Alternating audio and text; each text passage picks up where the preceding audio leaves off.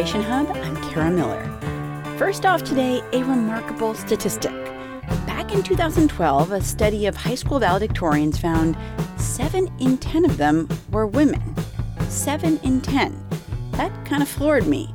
But it did not floor Jon Birger, who wrote about that statistic a few years ago when his twin boys were in high school. So they were in this age group and they had all these female friends who were incredibly smart and seemed to me as a parent to be far more like with it and organized than some of the boys I knew who were the same age. So it, it didn't really surprise me. Now, the story you're about to hear is not about high school. It's not about valedictorians. But the statistic that about 70% of valedictorians were women that's going to matter. Now, really, this is a story about dating.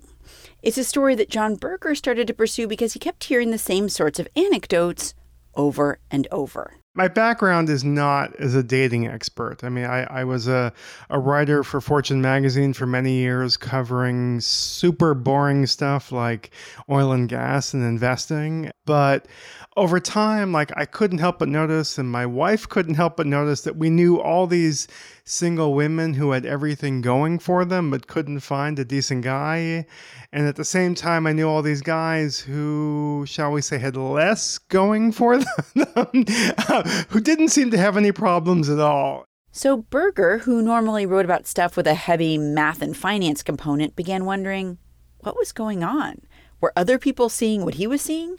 His rabbi in Larchmont, New York, told him something along the lines of, Well, people often say to me, Do you know any nice boys? I have this great daughter. But the rabbi could not remember folks asking him about nice girls for their son. Initially, before I began working on Date-onomics, I kind of thought this was just my own circle of friends, and there was something weird or unusual about, about, my friend group or my wife's friend group, in which there were all these fabulous women and no fabulous single men. But I think he has kind of a broader take on this, and he realizes that this is not a micro problem, this is a macro problem. So, what was going on? Well, remember that valedictorian statistic? Seven out of every 10 valedictorians in the US was a woman back in 2012. Let's come back to that. So, for the past 20, 30 years, we've had about one third more women graduate from college than men. And this has kind of spilled over into the post college dating pool. So if you look at the census data, among marriage age people, there's about one third more women than men among the college educated. This reality that there's about one third more women than men among the college educated that reality started a guy who's generally focused on money to think about a different set of numbers and how they influence us. Birger wrote the book Date-onomics in 2015. More recently, he wrote Make Your Move, and they're all about the dating market and how odd it's become. And before we go further here, there are two questions that could be floating around in your brain. First, who cares if the dating market's weird? And second, doesn't this problem we've outlined apply only to heterosexual people who aspire to get married? And that clearly does not describe everybody. And here's a combined answer to both of those questions. A weird dating market for a big chunk of the population affects society at large. It affects people's happiness. It affects how they choose or they don't choose to form families. It affects fertility rates, the economy, and on it goes.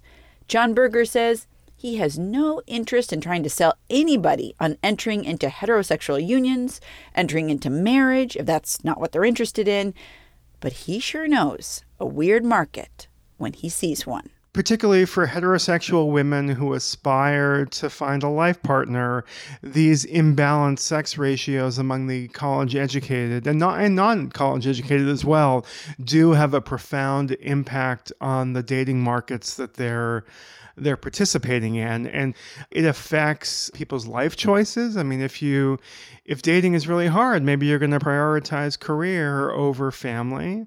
And if dating is so hard that it takes longer to find a life partner that might impact how many children you have or even whether you have any children at all. Mm-hmm. So so yeah, I mean, I, I- I think this this has implications beyond just the individual's dating woes. But again, I don't want to imply that I believe everybody has to get married and live happily ever after. Do you think that the implications of what you're talking about and this mismatch in college educated men and women in terms of numbers, do you think it is changing society? Like, do you think it is changing how people act, how they order their lives? Like, is it having uh, broad waves, do you think? I mean, it, it's easier for me to answer this anecdotally than kind of statistically. Although the- there was a Pew Research study which came out several years ago, which showed that the birth rate among college educated women has declined something like, I think it was 7% um, over the prior 10 years. And I don't want to attribute this all to the college gender gap because I think economics play a role as well. I mean, I think when you know, some of the economic problems we've had over the past decade, coupled with kind of a widening of economic inequality. I, mean, I, I think that makes it harder for some people to choose to get married and choose to have children. So I, I think there, there are, this is kind of a multivariate analysis so to speak.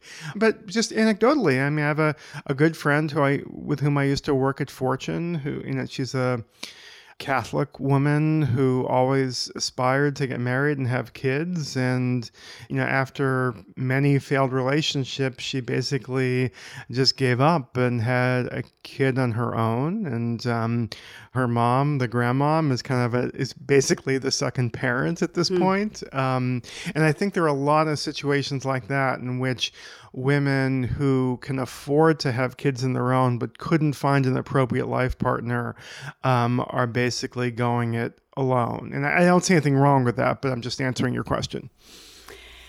So okay, so people uh, grow up, they go to college or they don't, and then um, and then they go into the into the dating market. And as you say, obviously, some people are looking at same sex uh, relationships, other people are looking at heterosexual relationships. Um, but you write in 2012 there were 5.5 million college educated women in their 20s versus 4.1 million college educated men also in their 20s. 5.5 versus 4.1 if somebody's like, well, you know, five to four, or I don't know, we could round that up to three to two. Like, how different? I know how different is the are the numbers five and four. You want to talk about how strange that can make the dating pool? So that's basically a four to three ratio. And, um, and Kara, did you ever play musical chairs as a kid? I have, yeah, sure. Okay, so so l- let's just pretend that dating was a game of musical chairs, and we're starting out with um, this is a very large game of musical chairs in which we have um, forty kids and thirty chairs, right? Okay, and, okay. and um, so in, in in this scenario, the players are the women. You know, the the, Okay. the forty is the women, and the chairs are the guys. So Okay. you have like forty women and thirty men, and and by the time half of the the women get married, you know, after 20 of the women get married to 20 of the men, mm-hmm. the ratio goes from 40 to 30 to 20 to 10. Right. So you've right, gone okay. from a 4 to 3 ratio to a 2 to 1 ratio. So suddenly after after half the women get married, the ratio among the, the remaining singles is 2 to 1 women to men.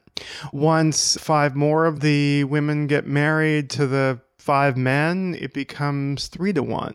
So hmm. so what happens is over time the imbalance, which starts out as significant but not overwhelming, it becomes mm-hmm. overwhelming because of the way the math works. Now, an underlying assumption here is that women care about finding a college educated man because presumably there are about the same number of men and women in this country. Like, uh, presumably Yes. at birth, Yes. we start out about 50 50, and that doesn't really change. Um, so, am I right to assume women care? Because if they didn't care, it, w- it wouldn't matter. Well, I, I, I don't want to just say that women care. Everybody Okay. cares. So Okay. the data on this shows that college educated people are very inclined to want to date and marry other college educated people. And sociologists describe this as assortative mating.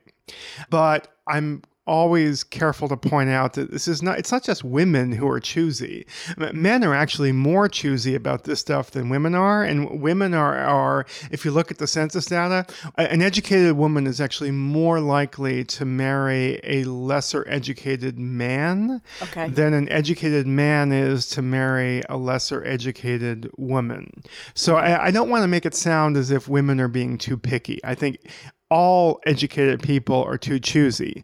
But because there's this gender gap when it comes to higher education, this choosiness kind of disadvantages women more than men because if you're an educated guy, there's this like insane plethora of fabulous women to choose among.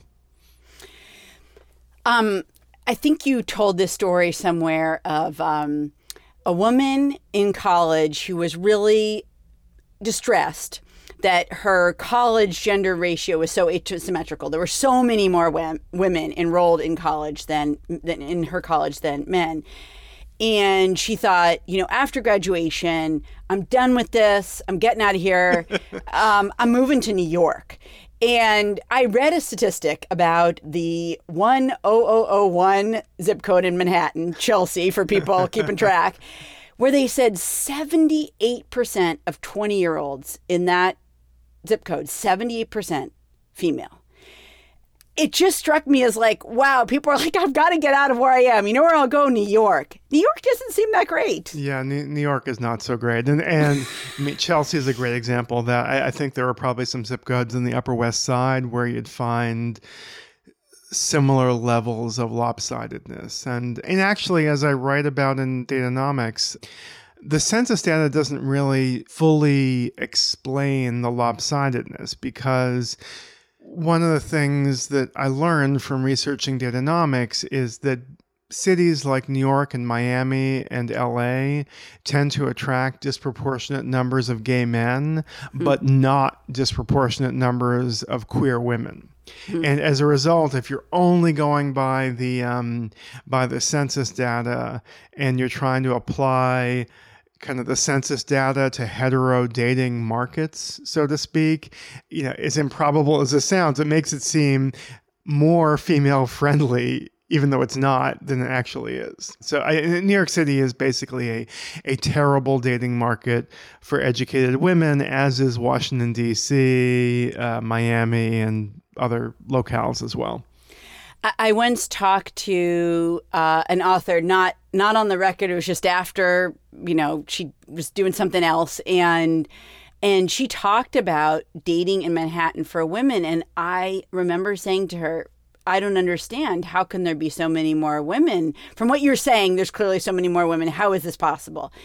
And one of the things she said to me was that women come from all over the country, thinking like this is the place I'm going to make it in publishing or in fashion or whatever it is. Maybe there's more opportunities for women than there are in my small town. And men don't necessarily think that way. They are not drawn to New York in the same numbers. So I, I have to say, when I began my research on Date-onomics, that was exactly the idea I had when I went okay. into it. I mean, I, I, thought there was something about the job markets in these yeah. really fun metropolitan cities like New York or Toronto or London or LA. It's something about these cities that was attracting disproportionate numbers of women because of the opportunities and because of the social life there. But I have to say, what I found is that's not really the case. I mean, the if you look at the ratios of college grad women to college grad men, they are more lopsided in West Virginia than they are in New, in New York City. Interesting. I, I mean, I think what happens, and I, am guilty of this myself, is people try to come up with a logical explanation for this, right. and that sounds logical, but that's not actually what's going on. But it sounds like what you're saying is really the numbers in the country in terms of women in college and men in college are just so darn lopsided that it's going to be true in Montana and it's going to be true in New York City and it's going to be true in San Francisco. You know, it's just going to be true. Yeah, yeah. And I, I, should add, it's true in Canada, it's true in France, it's true really? in England. Okay. It's, this okay. is not a uniquely American problem. This is a global problem. And, and, and honestly, even in China, where because of the old one child policy, there are more marriage age men than women overall, right. there are still more marriage age women than men. Uh, when it comes to the college educated. So, really? so, so, yeah. So this is a this is a global phenomenon, and it has nothing to do with Title IX or or educational policy or anything like that. I mean, this is a function of what we talked about before, in which young women, older girls, mature intellectually at a faster rate than boys, and thus they do better when it comes to schooling. Hmm. Let's take a quick pause here. We're going to be back right on the other side with more of this conversation. And we're going to talk about how imbalanced gender ratios have changed history. From PRX and GBH, I'm Kara Miller. I'm on Twitter if you ever want to let me know what you're thinking at Kara E. Miller. Be right back.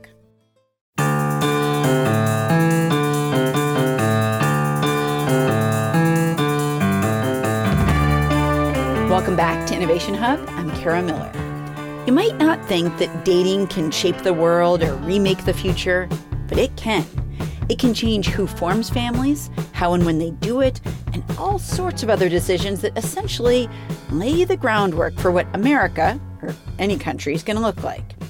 And at the root of dating and marriage and partnership, as pretty much anybody knows, is math.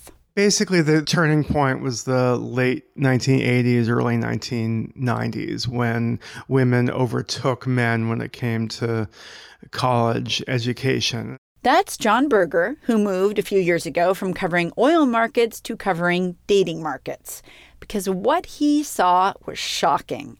And that was a dating market with lots of college educated women trying to pair up with not so many college educated men this isn't about public policy or educational policy or anything like that. What happened is that some of the barriers to women succeeding in education and the workplace kind of began to fall.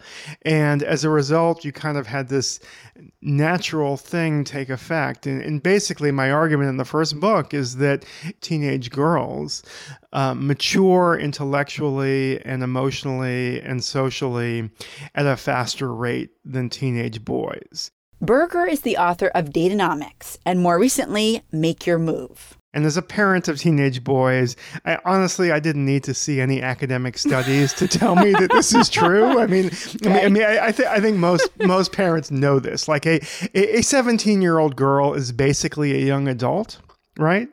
But a 17 year old boy is basically a moron. I mean, I, am sorry, I have kids. so, so, so, so, so, in, in the in the brain science shows this that girls' brains mature at a faster rate than boys' brains, and the net effect of this when it comes to academic achievement is that girls handle schoolwork better than boys do, and that's why girls get better grades in high school, and that's why girls attend college at a higher rate than do boys. He says it's not that girls are smarter than boys, and he argues that boys often do a great job of catching up. But they may not have caught up by 17 or 18, which is when folks sent off their college applications. And indeed, since Birger noticed this trend several years ago, it's gotten a lot more pronounced. In the 2020 2021 school year, a new record was set, with women making up just about 60% of all college students in the U.S. The gap is there in two year colleges, and there's a gap in four year colleges. And it gets even worse during college because more women finish college than men. The Wall Street Journal reported recently UCLA has seen the percentage of male students drop since 2013, now stands at 41%.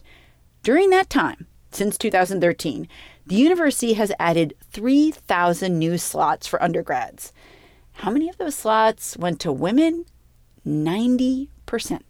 On some of the like the more elite private college campuses, um, it's more balanced, but that's only because there's this little known loophole in Title IX which exempts private undergraduate admissions from the sex discrimination requirements in Title IX. In other words, the Harvards and Amhersts of the world are not bound by Title IX when it comes to undergraduate admissions, and they can favor men over women in order to balance the sex ratios. Birger's interest here isn't college itself, but how it reshapes relationships and family formation, and he argues Not only is the gender imbalance in college doing that in spades, but it's not the first time in history that gender imbalances have remade culture.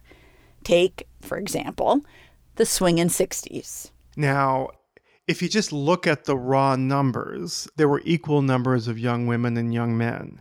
Okay. But because there was a traditional age gap at first marriage, because older men were marrying younger women, like it was like the cultural convention. Right.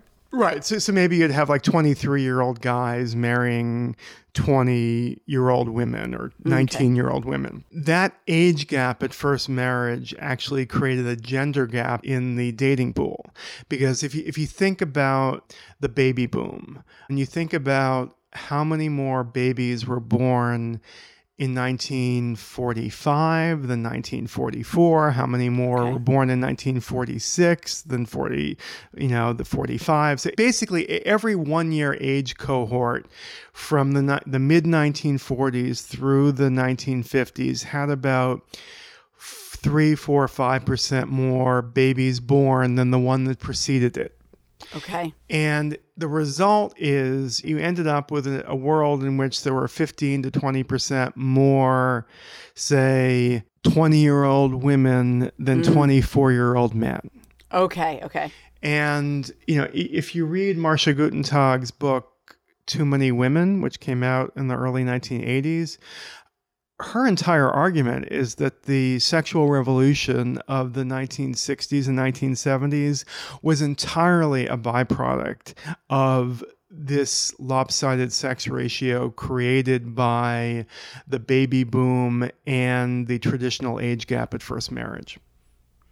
Wow, that's so interesting. So you're saying like you've got all these you know, 20 year old women, they go looking for 24 year old guys, but they're like not enough 24 year old guys yes. for all the 20 year old women. Yes, exactly. And there's a certain, it sounds like frustration or people get thinking differently because of that. Yeah. I mean, the other classic example would be kind of the, sexual revolution that happened in Europe in the 1920s. Uh, uh, I mean, you had millions of young men die in World yes. War One. Yes, yes. And suddenly you had a shortage of young men in you know around 1920, and that kind of led to a similar shift in dating behavior and mating behavior. Let's talk for a little bit about um, culture and how, you know, I was talking before about how this can have ripple effects, and you were talking about how it can have ripple effects for what people, how people decide to sort of conduct their lives in terms of childbearing and that kind of thing.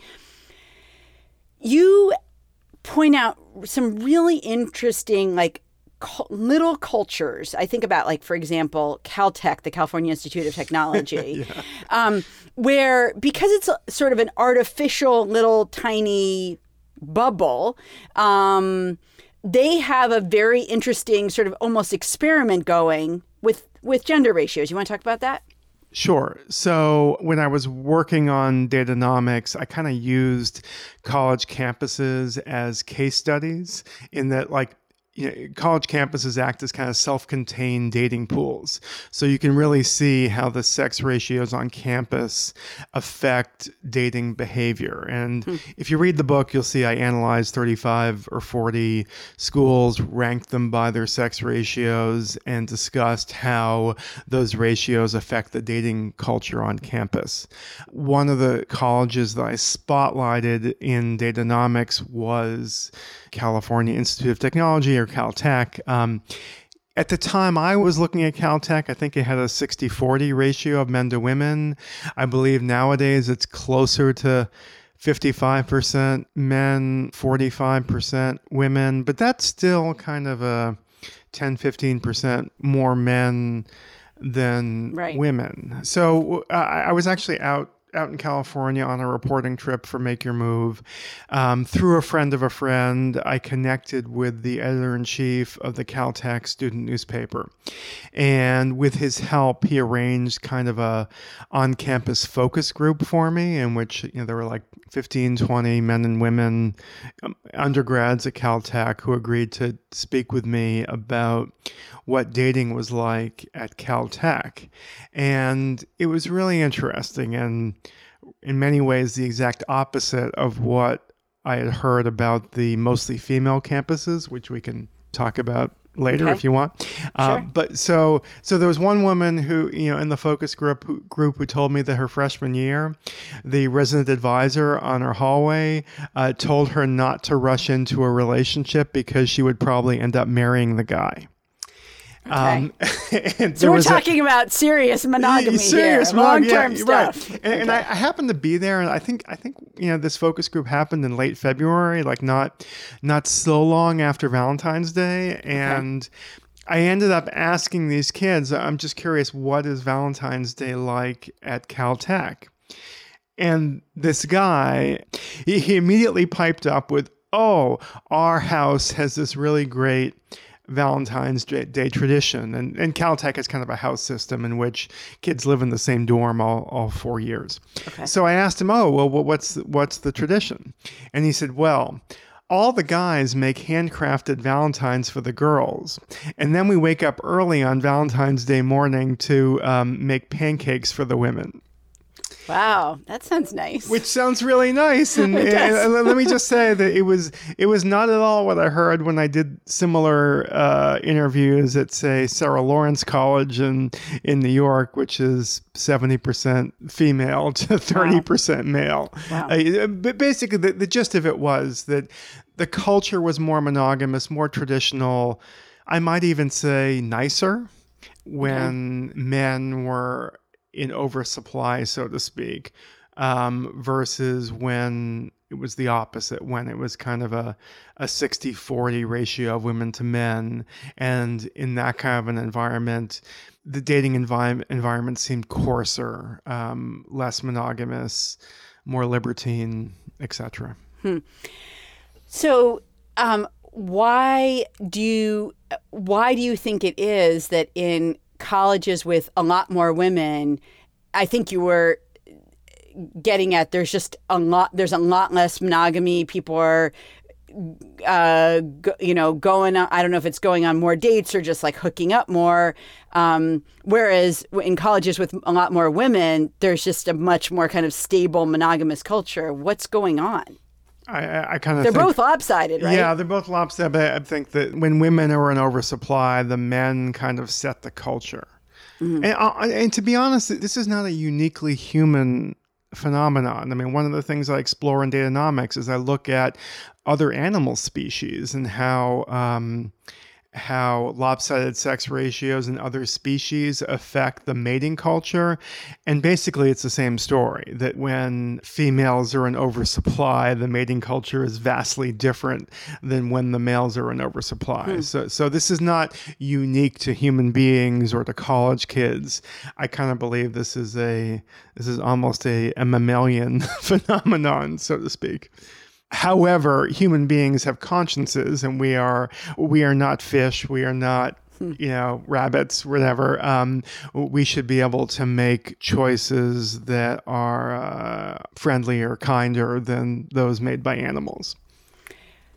uh, you write about how uh, if you know millennial women, some of whom are married, some are not, where they're sort of in that period right now where they may or may not be, it's going to be even more lopsided. The ratios are going to be even more lopsided for Gen Z. Why is that? So, the U.S. Department of Education data on college enrollment shows th- this gender gap in higher education expanding over time, and it's just getting Really? worse.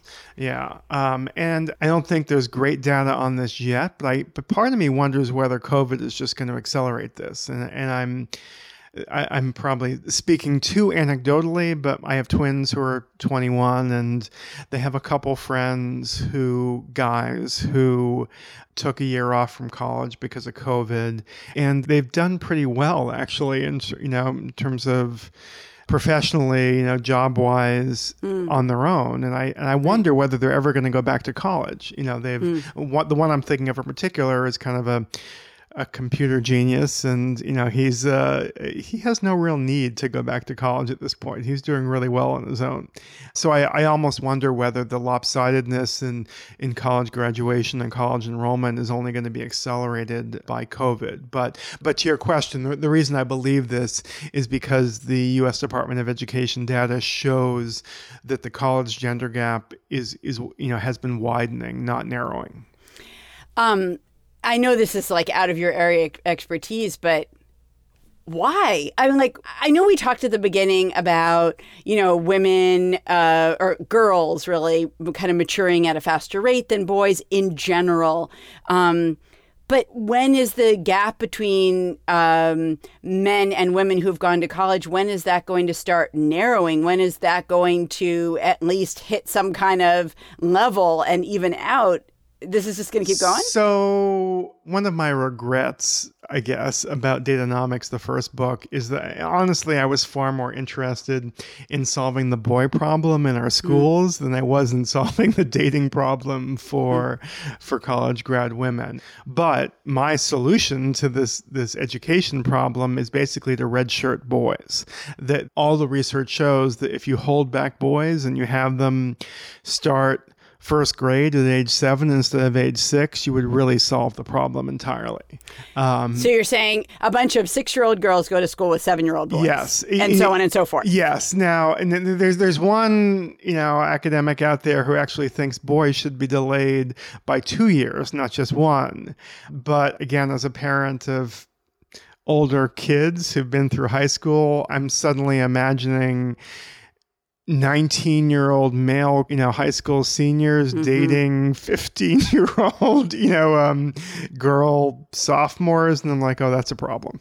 So I, I, I, could see social problems once you got to high school, but in terms of solving the, the performance gap, um, I, I do think redshirting boys, delaying when boys start school makes a whole lot of sense.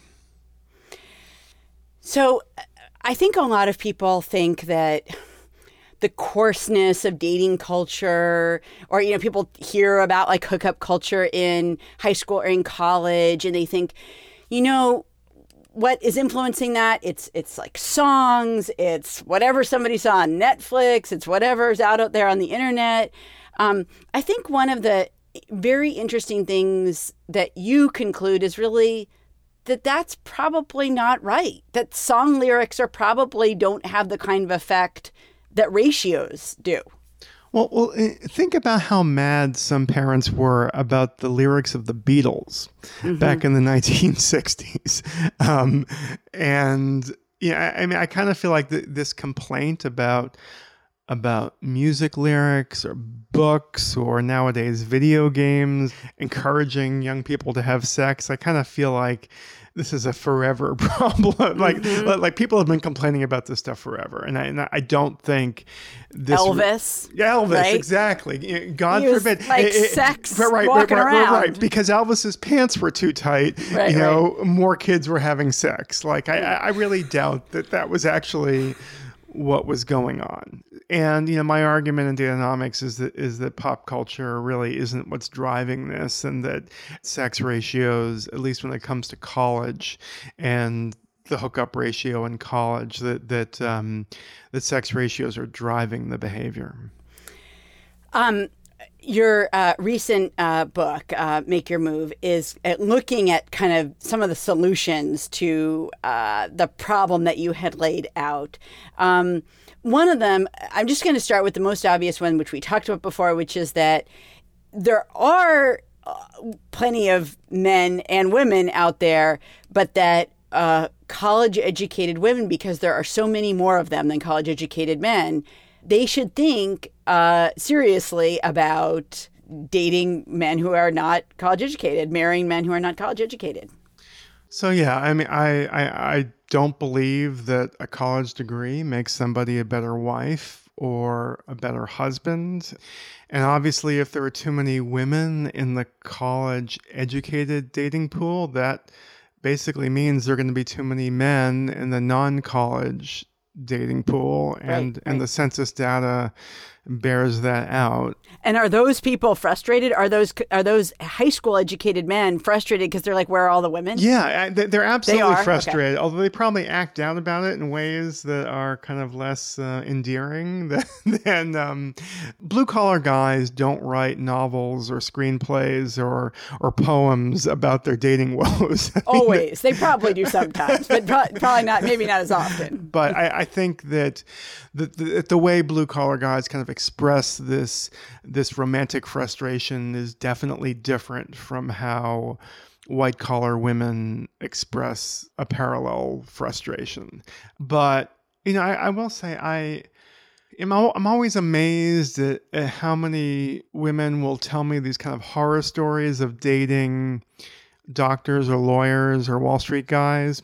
And then when I ask them about dating electricians or cops or firemen, they'll say, Well, once upon a time I dated this one guy who was a plumber and he wasn't so nice. I'm like, All right, well, but you dated one of him and you've dated like eight Wall Street guys who mistreated you. So, you know, I mean, why, why make a generalization about all blue collar guys based on one guy as opposed, I mean, why aren't you making the same generalization about all the Wall Street guys who've mistreated you? Hmm. Um, another suggestion you have, which I think is interesting, and tell me how this works with ratios, is that women should think about dating younger men, which is flipping the script because in Hollywood and stuff, we have a lot of older men and younger women. But you're like, no, think about it the other way. So, as I said before, I didn't really view myself as like an advice guy. Like I didn't want to be the love doctor when, I wrote the first the first book, but I kind of realized in hindsight that it was wrong of me not to offer more hope, more solutions when I wrote the first book, and I'm trying to right that wrong with Make Your Move. And you know, when I interviewed women for Make Your Move, one of the things, or single hetero women who were, you know, who had basically had succeeded romantically, one of the things I, I heard a lot was that they had a hard time finding guys who were comfortable with their awesomeness, so to speak. Like a lot of guys that they were dating were in some ways intimidated by their educational success, career success, financial success, and this had become kind of a problem in their dating life. But what I discovered is that that when the women I interviewed who were dating or in some cases had married younger men, this issue kind of went away because like a 27 year old guy doesn't expect to be on the same level as a 33 year old woman. So it's easier for him to embrace her, her success as opposed to being intimidated by it. Okay. And and I kind of feel like um, this is one reason why there's an advantage for educated women to kind of expand their dating pool to include younger men. And, there are some obvious ones as well as eh, obvious other reasons as well. Like they're those younger guys are probably better looking and more fit, and you know other other things that go along with that. Jon Birger is the author of Date-onomics How Dating Became a Lopsided Numbers Game and Make Your Move The New Science of Dating and Why Women Are in Charge. Jon, thanks so much for being here. Kara, thank you for having me on Innovation Hub. I'm not surprised, not everything lasts. I've broken my heart so many times I stopped keeping track. Up next, a related conversation from a sociologist whose new research shows, maybe not surprisingly, something weird is going on with marriage in America. That's ahead. I'm Kara Miller. We'll be right back.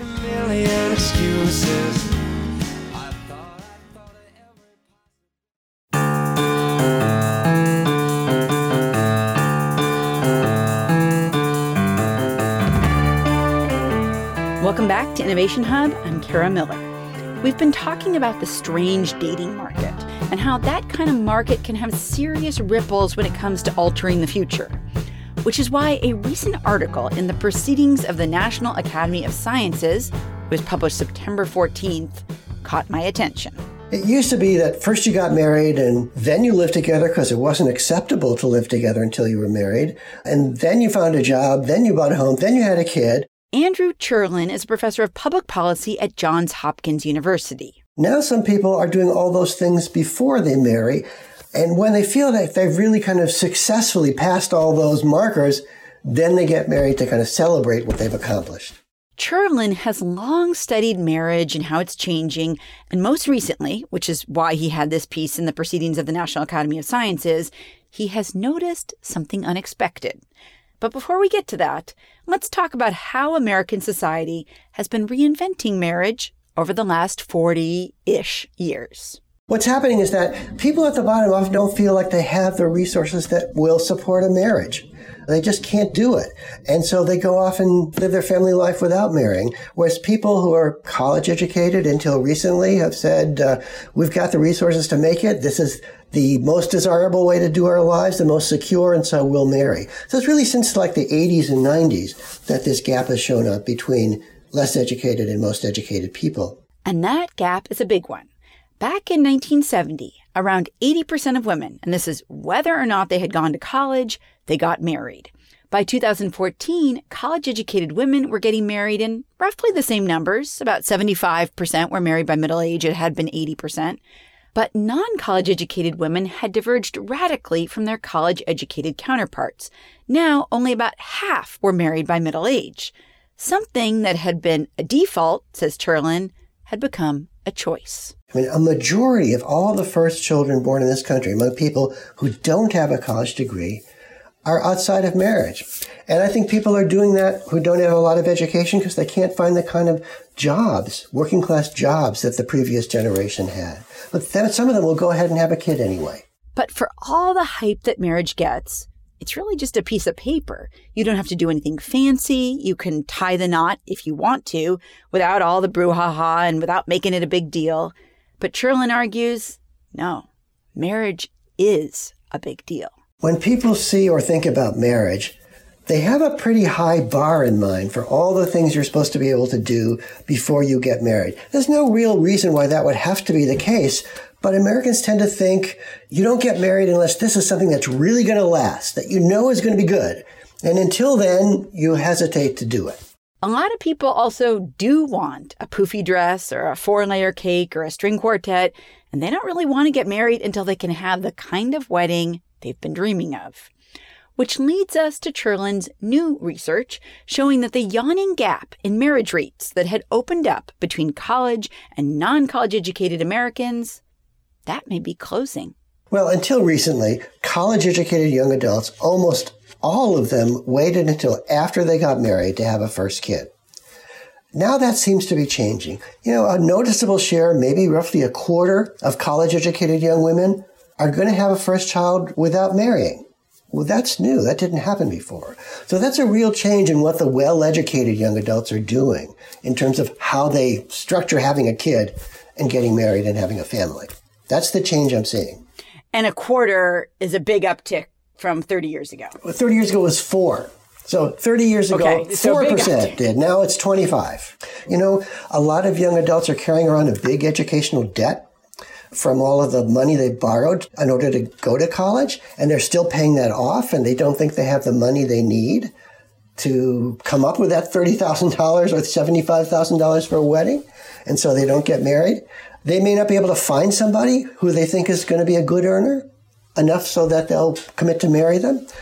And it's just much more acceptable now to have a child without marrying than it was a couple of generations ago when it was really frowned upon. So it's something you can do now without much shame or embarrassment. That is, go ahead and have a kid without marrying. So if the economics really aren't there, if it's tougher to find somebody, and if it's acceptable to have a kid, uh, now even college educated people faced with those facts will say, well, maybe I'll go ahead and have that kid. So it's a little bit like what we were talking about before, where you have the situation um, that people say, I know like having a child is important to me, but whatever my metrics are for getting married, whether it's having a bunch of money for a big uh, ceremony and a really fancy dress or whatever this thing is, I just, or meeting the person of my dreams, like I haven't done that yet. So I'm going to do this thing and not do this other thing. You know, the biological clock is ticking for young women. They have a limited number of years in which they'll be very fertile and able to have a kid easily, uh, and they may not be able to find someone who they think is satisfactory. A lot of them may live with the partner that they think they might be with for the rest of their lives, but not marry them until they're really sure. Hmm. Now, some of those living together relationships will have a kid. Maybe there's a family planning accident. Maybe the woman feels like she should go ahead even if she doesn't want to marry the guy. So you see in this group of college educated women who are having kids outside of marriage, about half of them are actually living with the person who they got pregnant with. Another half, however, are by themselves and just doing it without living with somebody. That's interesting. So you've got some people maybe going the route of like IVF or, you know, really saying, I'm going to do this on my own. But then you've got other people who just, for some reason, they're having the kid, but they're just not at the place where they want to marry that person, even though there is a person in the picture. They're thinking to themselves, having a kid is not an option, it's necessary. Okay. I must have a kid in my life. I really want to do that. Marriage, however, while it would be nice, I don't care that much about. It's having a kid that I must do, and I'm not going to put that off forever. Um, we talked to Jon Birger about this incredibly lopsided dating market when it comes to college educated men and women, and it's getting more lopsided. 2020, 2021 was a record year. It hit about 60 40 in terms of enrollment in colleges and universities in this country. Women at being at the 60 and men being at the 40, and it just seems to be getting uh, worse. Um, what impact do you think that has? Because that's a big societal change. Boy, if we went back to the 50s or 60s, clearly, like men, I mean, there are so many schools women couldn't even go to. Well, look, it, it means that some college educated women are not going to find college educated men to marry. If they want to get married, some of them are going to have to marry men who don't have a college degree.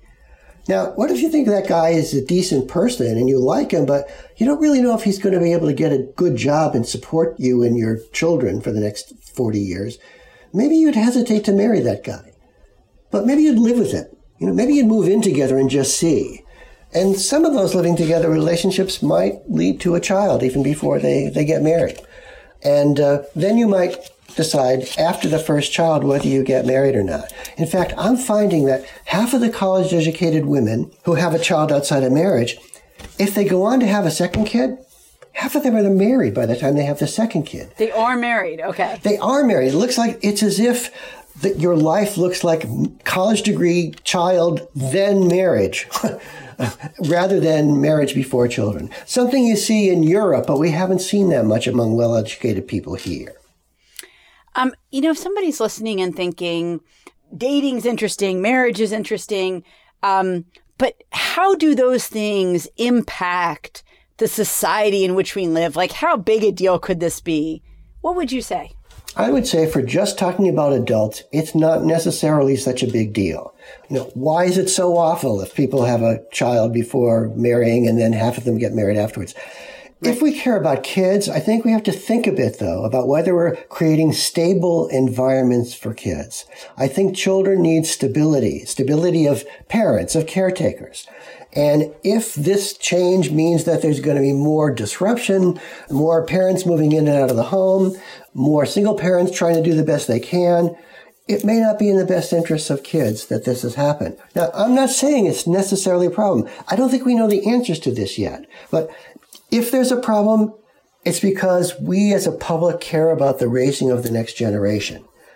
If this is not causing an impact for kids, you know, who really cares whether hmm. college educated adults marry at a certain time or not? So that's why I'm interested in this from a public policy sense. I just want to figure out what does this mean for the next generation? The one that's looking up at their parents doing all this stuff. Are they getting what they need? Well, it seems too that even if you do create a very uh, stable home, and I'm sure many of pe- many people who are having kids, whether it's in or outside of marriage, are creating stable homes. It it seems to me too that like it's very interesting when families start to look different. Like, what if your family is you and the grandparents, like the, the mom and the grandma? That might be a very stable home. It might be a very wealthy home, but it's a different kind of like, it's a change in society and uh, the way things look and what people are used to seeing. It's a big change, and we have to kind of figure out what it really means. There are lots of grandparents taking care of grandchildren, and uh, that's become much more common, and that's great when it works well. On the other hand, there are a lot of grandparents who are at a stage of their life where they weren't expecting to be helping take care mm-hmm. of grandchildren, and they may not be completely healthy, or they may want to do other things. So we have to figure out how well that works too. So we're seeing new alternatives that are not necessarily a big social problem, but you're right that they're a big change. And I think we have to take a hard look and think carefully about what they mean. Andrew Cherlin is professor of public policy at Johns Hopkins University. Andrew, thanks so much. You're very welcome.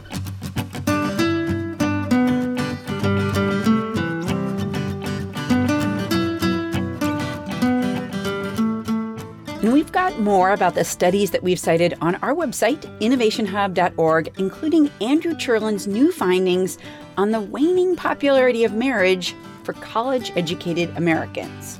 Thanks to the people who helped put together this show senior producer Elizabeth Ross, producer Mark Zolinger, and associate producer Sarah Leeson.